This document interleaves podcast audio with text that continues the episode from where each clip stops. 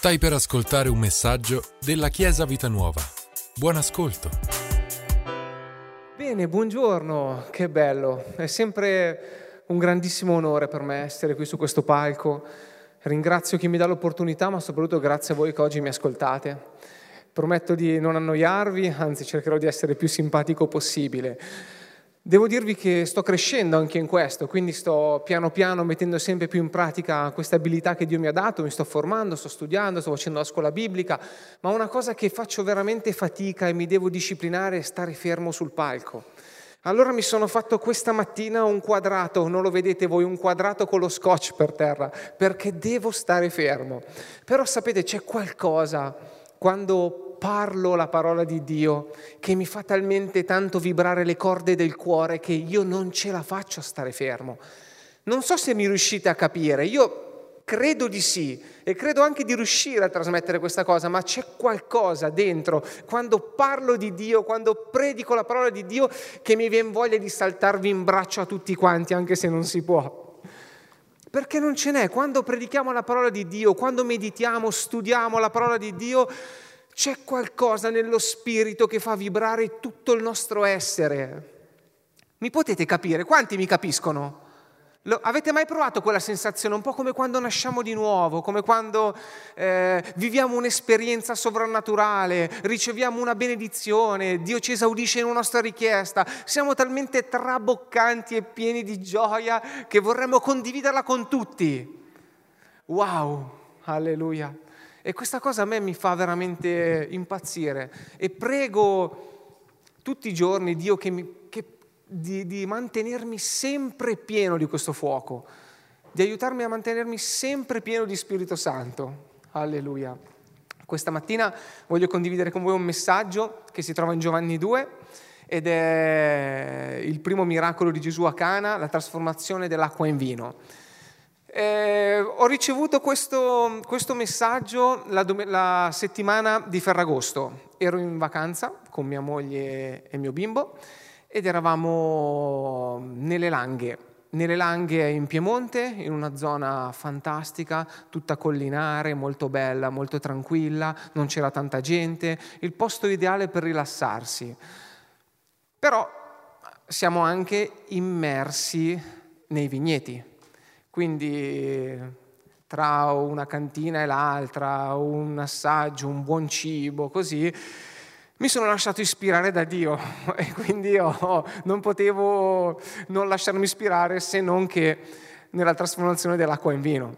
E quindi questa mattina voglio condividere proprio questo. Il, voglio leggervi questo passo, lo leggo io, partiamo dal, dal, versetto 1. Tre giorni dopo ci fu una festa nuziale in Cana di Galilea e c'era la madre di Gesù. E Gesù pure fu invitato con i suoi discepoli alle nozze. Venuto a mancare il vino, la madre di Gesù gli disse, non hanno più vino. Gesù gli disse, che c'è fra me e te, o oh donna? L'ora mia non è ancora venuta. Sua madre disse ai servitori, fate tutto quel che vi dirà. C'erano là sei recipienti di pietra del tipo adoperato per la purificazione dei giudei, i quali contenevano ciascuno due o tre misure. Gesù disse loro, riempite d'acqua i recipienti, ed essi li riempirono fino all'orlo. Poi disse loro, adesso attingete e portate al maestro di tavola. Ed essi gliene portarono. Quando il maestro di tavola ebbe assaggiato l'acqua che era diventata vino, egli non conosceva la provenienza, ma lo sapeva bene i servitori che avevano attinto l'acqua, chiamò lo sposo e gli disse, ognuno serve prima il vino buono, e quando si è bevuto abbondantemente, il meno buono. Tu invece hai tenuto il vino buono fino ad ora. Chi non l'aveva mai letta? L'abbiamo letta tutti, vero? Eh? Il Vangelo di Giovanni è uno dei primi che si legge quando, quando ci si converte, quando ci si eh, appassiona a Dio e alla parola di Dio. Quindi è uno dei il mio Vangelo preferito, è il Vangelo dell'amore, un Vangelo fantastico. E, ehm, però voglio concentrarmi un attimino ad, ad analizzare questa storia e faremo un paio di considerazioni assieme. Vediamo che ci troviamo in un matrimonio, quindi matrimonio, momento di festa, momento di, eh, di divertimento in cui si sta festeggiando, celebrando qualcosa. A un certo punto vediamo che c'è un interessante dialogo tra Gesù e Maria, che è sua madre. E gli dice, Maria va da Gesù e gli dice, non hanno più vino. E Gesù gli risponde, che c'è fra me e te, o donna? L'ora mia non è ancora venuta. Notiamo che Maria va da Gesù e gli, e si, si mm, va verso di, lei una, verso di lui in una maniera molto pacata, tranquillo, dicendo, esponendogli un problema. Cioè lei, secondo me, io immaginandomi la scena qui, lei va da Gesù e gli dice non hanno più vino. Quindi gli sta esponendo un problema e sta andando lì con, con umiltà, dicendo c'è un problema e c'è bisogno di risolverlo questo problema. E molte volte noi quando andiamo da Gesù, la prima cosa che facciamo è Gesù, ho questo problema, puoi fare questo per risolverlo? Cioè, mi spiego meglio, lei non è andata da Gesù dicendogli Gesù, manca il vino, puoi trasformare l'acqua in vino? Mi seguite? Lei non gliel'ha detto. Lei sapeva molto bene che quello che avrebbe fatto Gesù, quello che poteva fare Gesù in quel momento, era qualcosa che andava al di là di quello che lei avrebbe potuto immaginare e pensare, perché era qualcosa di sovrannaturale. Magari lei poteva pensare, è andata da Gesù e gli ha detto Gesù, c'è questo problema. E dentro lei poteva pensare, allora Gesù, manda i tuoi discepoli a, a comprare del vino da qualche parte. Perché no? Gesù, tu magari, magari lei sapeva che Gesù aveva un amico viticoltore, perché non mandi qualcuno a chiamarlo che porta qua un po' di vino? O magari Gesù, perché non fai piovere vino dal cielo? Non lo sappiamo. Lei non si è schematizzata e limitata dicendo puoi trasformare l'acqua in vino? Puoi fare questo? Lei semplicemente ha lasciato spazio alla potenza di Dio. Ha detto Gesù c'è un problema non sto andando dal maestro di tavola, ma sto andando da Gesù, colui che so che è l'unico che può risolvere il mio problema. E si pone, si pone in una maniera elegante, non dicendogli con arroganza cosa dovrebbe fare, perché noi a volte non ci rendiamo conto.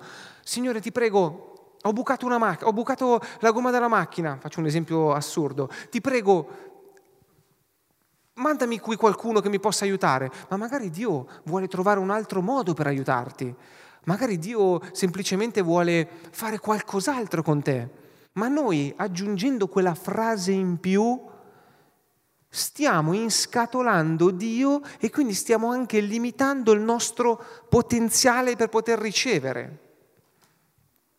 Perché noi poi, se dichiariamo questo, ci aspettiamo quello. Se Maria fosse andata da Gesù e gli avesse detto, Gesù, manca il vino, ti prego, fai piovere eh, vino dal cielo, lei si sarebbe aspettata quello. Ma in realtà lei si aspettava qualcosa di molto più grande, ma che lei sapeva che non avrebbe potuto sapere. Ci siete? E poi, ehm, gli, quindi lei non gli suggerisce una soluzione, Gesù non manda i discepoli a comprare del vino, ma semplicemente prende e si mette all'opera. A volte ci troviamo anche noi di fronte ad un problema e scatoliamo troppe volte Dio. Oh Signore, devo pagare quella bolletta. Ti prego, fai in modo che di vincere la lotteria. Ma magari Dio non vuole che tu vinci la lotteria. Sicuramente Dio userà un fratello o una sorella per arrivare da te e dice sentito nel cuore darti questo e ti sta benedicendo in quella maniera, in quella maniera lì. Gesù gli dice a Maria, che c'è fra me e te, o oh donna, l'ora mia non è ancora venuta. Un'altra traduzione dice che ho da fare con te, o oh donna. Io l'ho sempre interpretato questo versetto in maniera negativa, come se Gesù stesse rimproverando o comunque fosse un po' scocciato e seccato nei confronti di Maria che viene a chiedergli questa cosa. Lei gli dice, c'è un problema, manca il vino. E lui gli risponde, che c'è fra me e te, o donna? L'ora mia non è ancora venuta. Ma io questa mattina voglio portarvi a guardarlo sotto un altro punto di vista. Lei si avvicina a Gesù con una fede così pura, così bella, così certa, che Gesù a un certo punto guarda Maria e gli dice, che c'è fra me e te? Che relazione c'è tra me e te? Come mai non riesco a resistere dal, dal, compiere quello che mi stai chiedendo? C'è qualcosa che ci lega in maniera sovrannaturale, c'è qualcosa di speciale. Sono veramente attratto da te. L'ora mia non è ancora venuta, ma io non riesco a non esaudire la tua richiesta. Gesù si trova in quella situazione e lo capiamo, sapete da cosa? Dalla vicenda, da, dalla storia. Perché poi non, non, è che dici l'ora mia non è ancora venuta, no, chiama qualcun altro. No, compie il miracolo. Lo compie. E quindi capiamo molto bene che Gesù era grandemente attratto dalla fede di Maria. E questo è uno dei primi, è il primo probabilmente, momento in cui vediamo nel Vangelo di Giovanni l'incontro tra la grazia di Dio, cioè Gesù, e la fede di Maria. E quando, noi sappiamo bene che quando c'è questa, questo incontro sovrannaturale tra la grazia di Dio, cioè Gesù che viene incontro nella nostra vita, e la nostra fede certa, senza dubitare, senza dubbio, allora scoppia un miracolo, avviene un miracolo, c'è un'esplosione di qualcosa di sovrannaturale. Mi state seguendo? È difficile? No, non mi sembra difficile, però è interessante guardare sotto questo punto di vista diverso questo dialogo tra Maria e Gesù. E allora automaticamente eh, mi è venuto da, da pensare e da, e da riflettere su questa relazione che aveva Maria con Gesù. Noi sappiamo bene che erano eh, madre e figlio. Quindi sicuramente sono vissuti assieme per parecchi anni. E Maria si è posta nei confronti di Gesù con una schiettezza e con una fede così certa. Gesù manca il vino. Subito dopo lui gli dice questo, che gli dice l'ora mia non è ancora venuta, e poi dice va dai servi e gli dice fate tutto quello che vi dirà. Quindi lei si è posta e sapeva che Gesù aveva in mano la chiave della soluzione. E sappiamo che lei si è posta così perché probabilmente aveva già visto Gesù all'interno di tutti i suoi anni di vita con passati in casa con la madre, aveva già probabilmente visto Gesù fare qualcosa di sovrannaturale. Probabilmente Gesù si era già allenato a casa a fare qualcosa. Magari Gesù, lei lo sapeva che non era un bambino normale quando era piccolo, lo sapeva che non era un adolescente e un giovane normale. Magari quando aveva vent'anni aveva già fatto qualche piccolo segno, qualche miracolo. Lei aveva una relazione così intima e profonda con suo figlio che sapeva che non poteva dirgli di no quando mia moglie viene da me e mi chiede qualcosa, mi dice puoi per favore fare questo? Cioè lei non è che deve venire da me dicendomi no, ti prego, puoi per favore, ma solo se, non lo so, ma quando. Eh? No, lei viene e mi dice Alex fai questo. E lei sa bene che io lo faccio. Perché? Perché ci conosciamo bene, perché siamo intimi, la nostra relazione è intima io conosco addirittura a volte quello che sta pensando mia moglie e lei conosce quello che penso io. Io inizio una frase e lei la finisce. E questo perché? Perché passiamo tempo assieme, perché coltiviamo e ci conosciamo ogni giorno sempre di più. Sono cinque anni che siamo sposati, ma noi abbiamo bisogno di conoscerci ancora e ancora di più. Io devo scoprire tanto di lei e lei tanto di me. E questa è la relazione che dobbiamo avere anche con Dio e con Gesù. Questa, questa, questa storia ci insegna a capire che Maria e Gesù avevano una relazione speciale, ok? Lei era avvantaggiata perché ci aveva vissuto con lui, ma noi siamo ancora più avvantaggiati perché possiamo, siamo nati di, nuovi e lo, di nuovo lo Spirito di Dio vive dentro di noi e noi possiamo in ogni istante della nostra giornata, della nostra vita, stare in comunione con Gesù. E dobbiamo imparare a coltivare questo. Più la coltiviamo e più la nostra fede anche crescerà, perché la nostra fede viene basata anche sull'amore. Io so che tu mi vuoi bene e mi ami e quindi so che se chiedo qualcosa tu me lo concedi. Perché mi ami? Perché mi vuoi bene? E perché ragazzi e ragazze, donne, uomini, sono abituato a predicare ai giovani, in Ebrei, 6, in Ebrei 11.6 c'è scritto che senza fede è impossibile piacergli. Noi dobbiamo piacere a Dio. La nostra fede piace a Dio e quando abbiamo una fede certa, indissolubile, allora Lui non riesce a resistere dal benedire la tua vita, dal manifestare qualcosa nella tua vita. C'è bisogno di qualcosa di sovrannaturale, sì, lo fa Dio, ma tu devi credere che Lui lo può fare, che Lui l'ha già fatto, che Lui te lo provvederà. Alleluia. È un esempio fantastico di relazione tra madre e figlio, ma spiritualmente tra padre e figlia. Gesù, figlio di Dio, Gesù Dio qui sulla terra e Maria, figlia spirituale di Gesù. Riuscite a, comprenderlo? La mamma di Gesù carnale, ma Gesù spiritualmente papà di Maria. Alleluia. Noi siamo tutti figli di Dio e spiritualmente siamo suoi figli. E in quel momento lei stava entrando in una realtà, loro avevano già compreso qualcosa che noi oggi facciamo ancora fatica a comprendere. Fantastico. Potrei chiuderla qui. Questo era, quello, era il, il clou di, di, questa, di questo messaggio. Perché? Perché allora mi sorge una domanda molto molto spontanea. Che tipo di relazione stiamo avendo noi con Dio? Una relazione tra padre e figlio, una amicizia, una relazione di grazia e di amore, una relazione che porta solo del bene alla nostra vita? Oppure stiamo avendo una relazione un po' superficiale? Vabbè, ho bisogno di qualcosa, prego, eh, guarda, in questo momento sono in difficoltà, tanto Dio mi aiuta.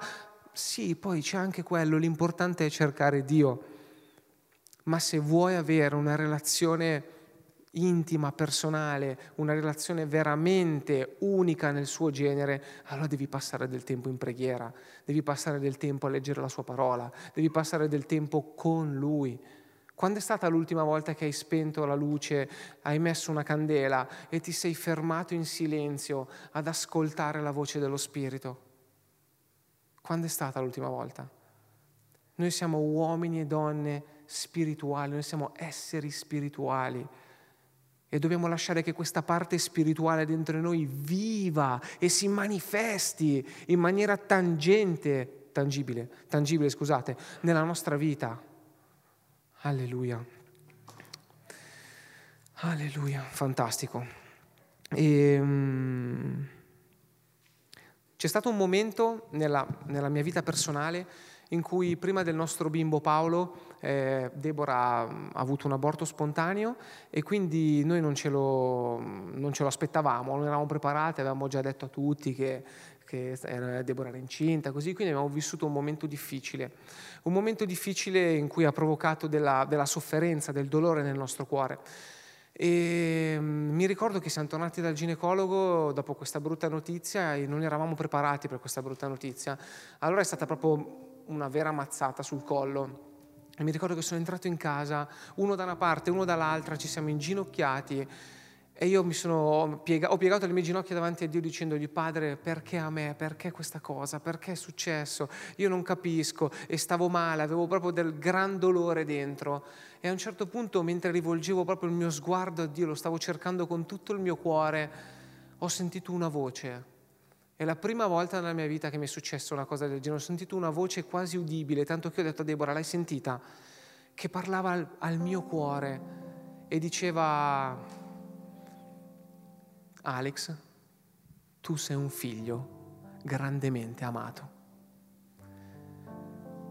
E in quel momento il dolore è sparito in un secondo, mi sono alzato in piedi ho, detto, ho capito che c'era qualcosa, stato qualcosa di, di speciale, ma non riuscivo bene a definirlo, a realizzarlo, ci è voluto qualche giorno.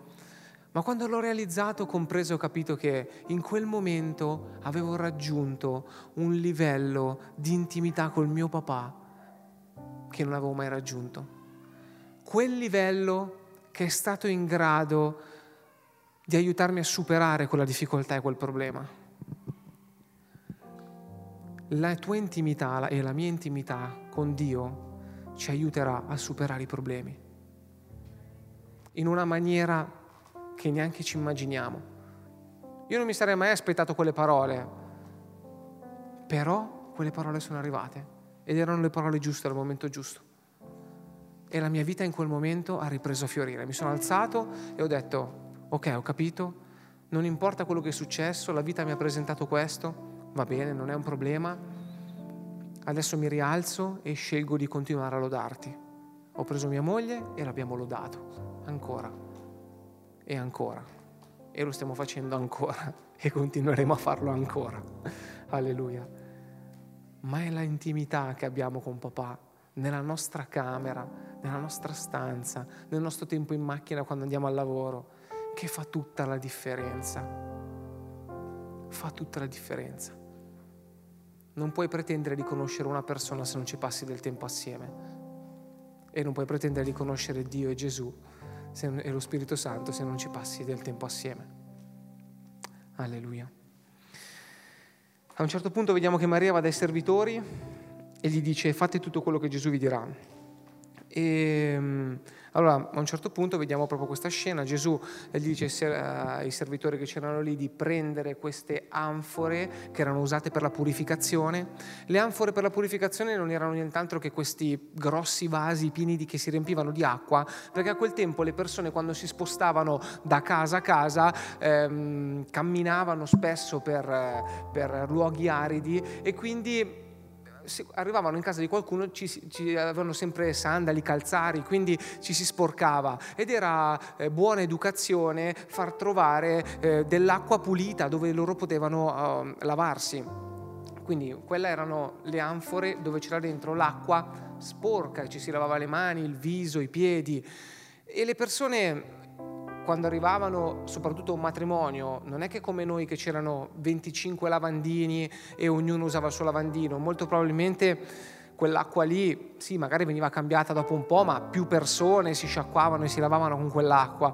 Quindi potete anche voi immaginare quanto era sporca, quanto non era, non era acqua buona e bella, ma mm, era, era un'acqua piena di germi, di batteri eh, quell'acqua sta un po' a rappresentare il peccato, sta un po' a rappresentare noi prima di conoscere Dio, sta un po' a rappresentare quello che in quel momento vivevano le persone di quel tempo, c'era il, eh, un po' di sporcizia dentro nel loro spirito. E avevano bisogno di nascere di nuovo, avevano bisogno di essere creati come nuove creature e vediamo che Gesù trasforma quell'acqua in vino e il vino diventa un po' un segno simbolico del, del, sangue di Gesù, che era venuto a portare un cuore nuovo a queste persone, era venuto a portare nuova vita. Questo è stato un segno, il primo segno del suo ministero ed è stato un segno che è stato grandemente profetico, perché ha profetizzato di quello che lui avrebbe fatto in quei tre anni successivi, prima di arrivare alla croce. Ha profetizzato che quel vino era il suo sangue che lui avrebbe versato per il perdono dei peccati, per pulire tutti quei germi, quei batteri che c'erano nel cuore dell'essere umano. Questo era quello che stava facendo Gesù. Stava dando un primo segno di quello che lui era venuto qui a fare, come se un segno profetico. Gesù ha dato un assaggio del cielo ha dato un primo assaggio del cielo qui sulla terra e siccome spiritualmente non potevano comprenderlo, allora lo ha dato fisico. Oh, cosa avrei dato per assaggiare un bicchiere di quel vino? Eh? Ne Giuseppe? un goccino di quel buon vino lì. Il vino del cielo. Il vino più buono che penso su questa terra si sia mai bevuto. Un vino senza difetti, un vino senza come si dice in gergo tecnico, senza puzze, un vino che soddisfava veramente il palato, un vino che non ubriacava, un vino che serviva per manifestare quello che Dio stava dando e non una cosa mediocre. Dio stava andando in abbondanza. Gesù era venuto per dare vita e vita in abbondanza. Non era venuto per dare un, una vita mediocre, una vita abbondante. E, e poi e vediamo proprio che, che i, più avanti dice che ci sono questi servi che a un certo punto fanno quello che Gesù gli dice e noi dobbiamo un attimino anche metterci nei panni di questi servi perché i servi hanno fatto tutto, chiamatelo così, tutto il lavoro sporco, nel senso hanno fatto tutto il lavoro che loro non sapevano cosa stavano facendo. Stavano facendo tutto quello che Gesù gli diceva, ma per loro probabilmente dentro il loro cuore era assurdo. Cioè pensate al servo che in quel momento doveva attingere l'acqua dentro in quelle giare che erano sporche, si sapeva che era, non era buona da bere quell'acqua, portarlo al maestro di sala farglielo assaggiare e se non si fosse trasformato in vino probabilmente quel servo sarebbe stato anche battuto perché quello diceva quest'acqua dove l'hai presa mi stai prendendo in giro. Ma il servo aveva una caratteristica, la caratteristica più importante è che un servo è al servizio. E se è al servizio, ubbidisce quello che dice il suo padrone o la persona che sta eh, che gli sta comandando un'azione. Quei servi hanno agito in fede anche loro. Avrebbero potuto dire no Gesù, ma, ma sei pazzo, una cosa del genere. Ma Gesù, nel, più avanti vedremo anche in tutto il Vangelo, ha avuto bisogno più volte di servi, di persone al servizio per manifestare i suoi miracoli.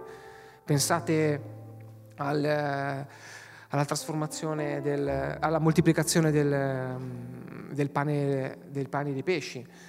Quella trasformazione lì ha avuto quella, oh caspita, quella trasformazione, non la trasformazione, quella moltiplicazione, scusatemi, ha avuto bisogno di persone che andassero a distribuire pane e pesce.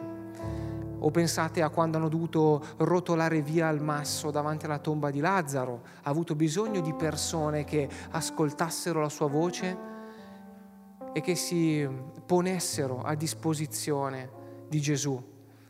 Quando, a, quando i discepoli consegnavano alle persone il pane e i pesci, era lì nelle ceste che si moltiplicava. E questi servitori anche qui, è quando hanno versato l'acqua, che le giare erano piene, quando sono andate ad attingerle, probabilmente neanche se ne sono accorti ed è stato nelle loro mani che si è manifestato questo miracolo. Gesù ha avuto bisogno di loro e Gesù ha bisogno di noi. E dobbiamo fare una scelta, scegliere di essere servi ubbidienti. Non è una brutta parola essere servi, eh? a me piace essere servo, essere al servizio di qualcuno o di una giusta causa. Dobbiamo essere questo, perché è quello che ci chiama a fare Gesù perché è quello che vogliamo e perché è la, la cosa che ci dà la maggiore soddisfazione. Io credo che quei servi, quando sono andati a casa, dopo che hanno visto l'acqua trasformarsi in vino e probabilmente hanno bevuto anche un bicchiere di quel vino, non sono più state le stesse persone. Probabilmente hanno iniziato a credere a Gesù, probabilmente la loro vita è cambiata, perché hanno visto qualcosa di sovrannaturale, ma sono stati ubbidienti e servizievoli. E allora noi, quando andiamo davanti a Dio, con quella relazione che parlavamo prima, la cosa che ci farà più felici, ci renderà più gioiosi, sarà quello di dirgli, papà, sono al servizio tuo, dai, fammi fare qualcosa, fammi vedere qualcosa, fammi parlare a quella persona, fammi pregare per quel fratello, dai, fammi fare qualcosa, perché quando ti metti al servizio allora la tua gioia sarà completa. Alleluia. Alleluia, bellissimo. Ha avuto sempre bisogno di forza lavoro Gesù. Alleluia, ha avuto sempre bisogno. Io l'anno scorso ho deciso di fare un, un corso di degustazione come vini perché mm, negli anni piano piano ho iniziato a bere ogni tanto un bicchiere a pasto così e mi sono appassionata a questa bevanda. Ho scoperto che c'era qualcosa di, eh, di buono, qualcosa che, che poteva mm, eh, arricchire anche la mia vita. Perché noi, è questa è una cosa che ho imparato, dobbiamo imparare a ricevere ogni cosa naturale che viviamo e trasformarla in un qualcosa che può tra- trarre un, un, insegnamento spirituale. Anche questa storia qui di Gesù che trasforma l'acqua in vino, c'è qualcosa di spirituale, molto più spirituale di quello che noi possiamo immaginare. Dovremmo, io ho analizzato questo passo e avrei tante altre cose da dirvi, ma per questione di tempo non posso. Ma la prossima volta le condividerò ancora con voi. E quando ho iniziato a fare questo corso, ho imparato ad assaggiare i vini, a distinguerli, ho imparato a, a, capire se un vino è buono o meno buono, ho imparato a capire che uvaggio è, che tipo di uva è, ho imparato tante cose che mi sono servite, ho imparato a capire come viene coltivata una vite, perché ho fatto anche questo in, corso, corso, in questo corso c'era anche enologia, quindi ti hanno spiegato proprio tutto come viene fatto il processo di fermentazione, tutte queste cose che come viene prodotto dal grappolo d'uva il vino e come viene coltivata anche la terra. E questa è stata una cosa che ha arricchito veramente molto la mia vita perché ogni volta che parlavano e mi insegnavano io collegavo tutto a livello spirituale, è la pianta che prende nutrimento dal terreno, io dicevo guarda noi siamo figli che prendiamo nutrimento dal padre, collegavo ogni cosa. E, e una delle prime cose che mi hanno insegnato è stata quella quando ti trovi di fronte a una bottiglia con un bicchiere, o un bicchiere di vino, la prima cosa che devi fare è essere consapevole di essere umile una persona umile. Tu stai andando ad assaggiare, stai andando a degustare il frutto del lavoro di qualcun altro.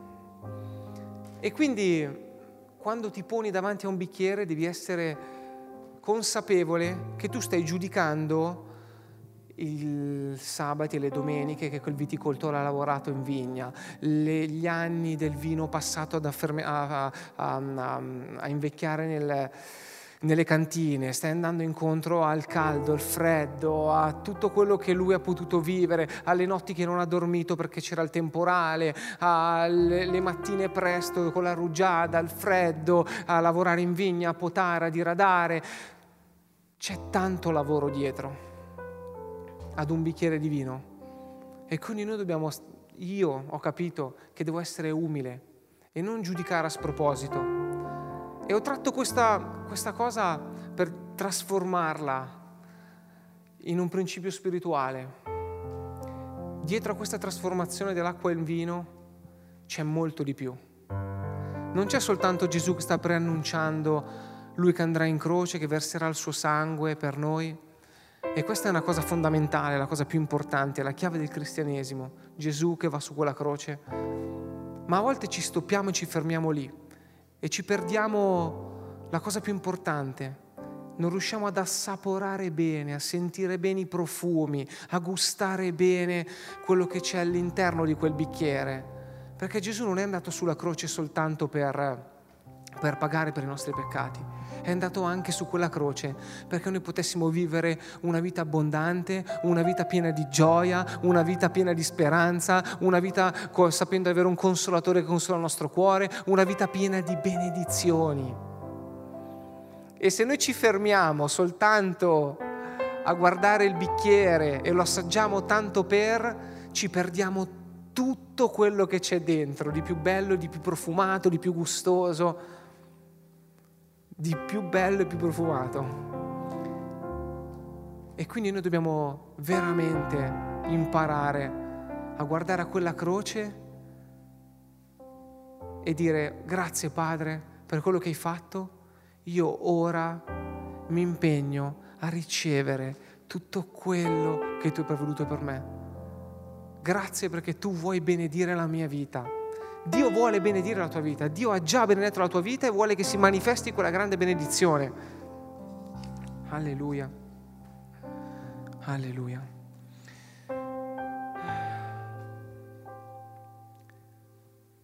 Concludo riassumendo un attimo quello che è stato detto questa mattina.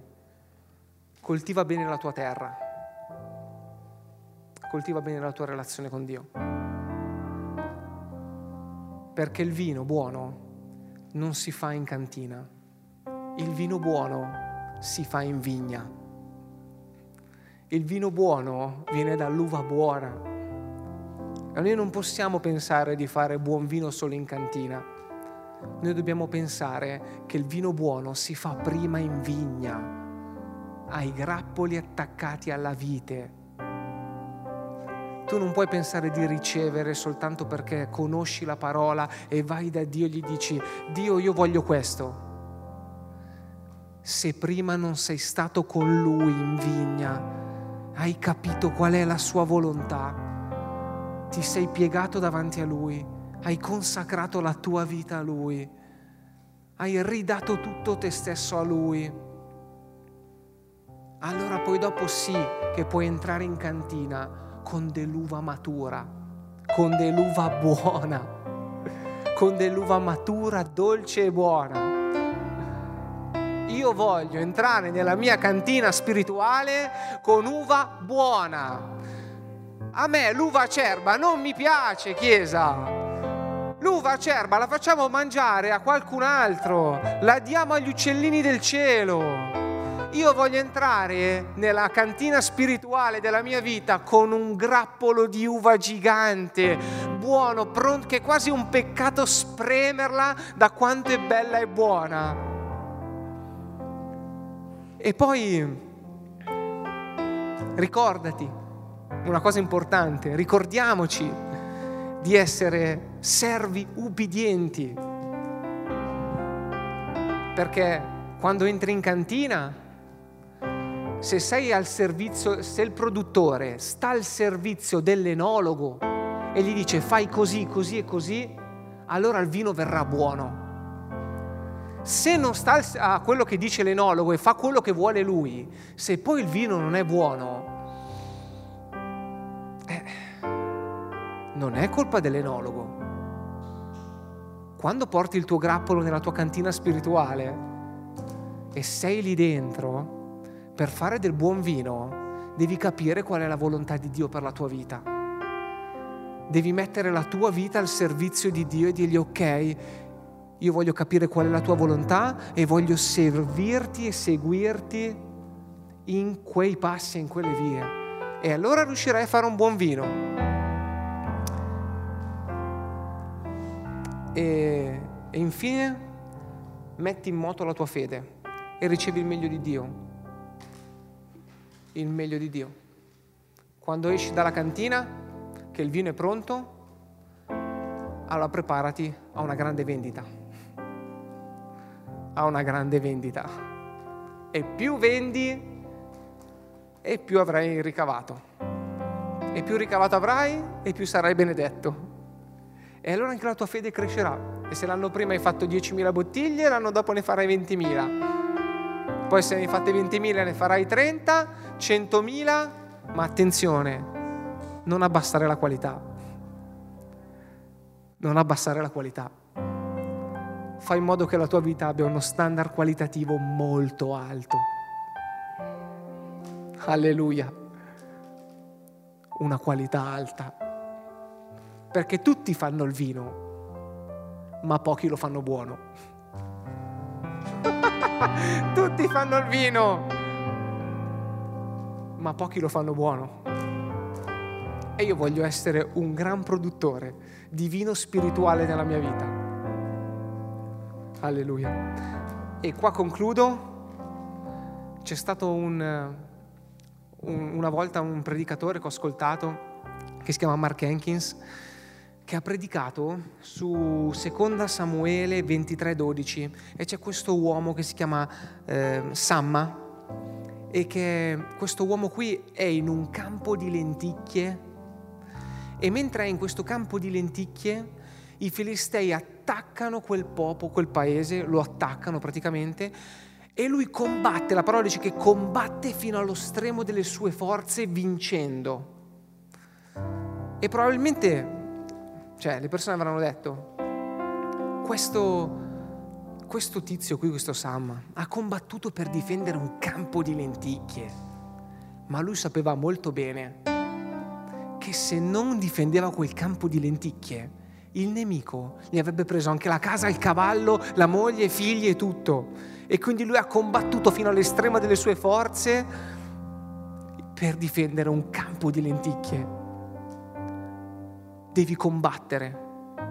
Perché in vigna tante persone cercheranno di, tanti agenti atmosferici, tanti batteri, tante problematiche ci possono essere che cercheranno di guastare la tua uva.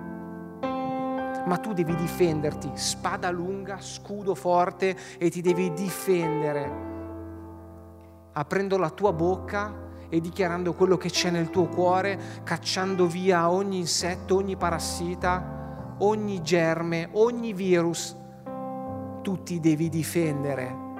Hai tutta l'autorità e tutta la forza e lo devi fare. Nel nome di Gesù, via. Io combatto per un campo di lenticchie? Sì, eh, ma è il mio campo di lenticchie e nessuno può toccarlo perché è mio. Dio l'ha dato a me ed è mio e non permetto a nessuno di mettere le sue zampe sulle mie proprietà, sulle mie cose. È il mio campo di lenticchie. Giù le mani dalla mia famiglia, giù le mani dai miei figli, giù le mani da ciò che è mio e Dio ha affidato a me. Alleluia. Giù le mani. Gesù a un certo punto ha voluto mostrare, insegnarci qualcosa in questa storia. Gesù ha onorato lo sposo, perché ad un matrimonio, quando non c'è più vino, o non c'è più cibo, o non c'è più musica, qualcosa si guasta, qualcosa non va come deve andare. Gesù ha onorato lo sposo, trasformando quell'acqua in vino, e ci ha dato un chiaro assaggio di quello che avrebbe fatto con la sua sposa. Questa è andata contro il muro, la ripeto. Gesù ha onorato lo sposo, dando vino, trasformando acqua in vino. Ok? Ma in quel momento stava facendo anche un segno profetico. Stava mostrando che lui avrebbe dato se stesso, il suo sangue, per la sposa per la Chiesa, per noi, per me e te. Alleluia. Alziamoci in piedi. Grazie per averci ascoltato. Rimani aggiornato attraverso i nostri canali social. Ci trovi su Facebook, Instagram, Spotify e sul sito www.chiesavitanuova.org.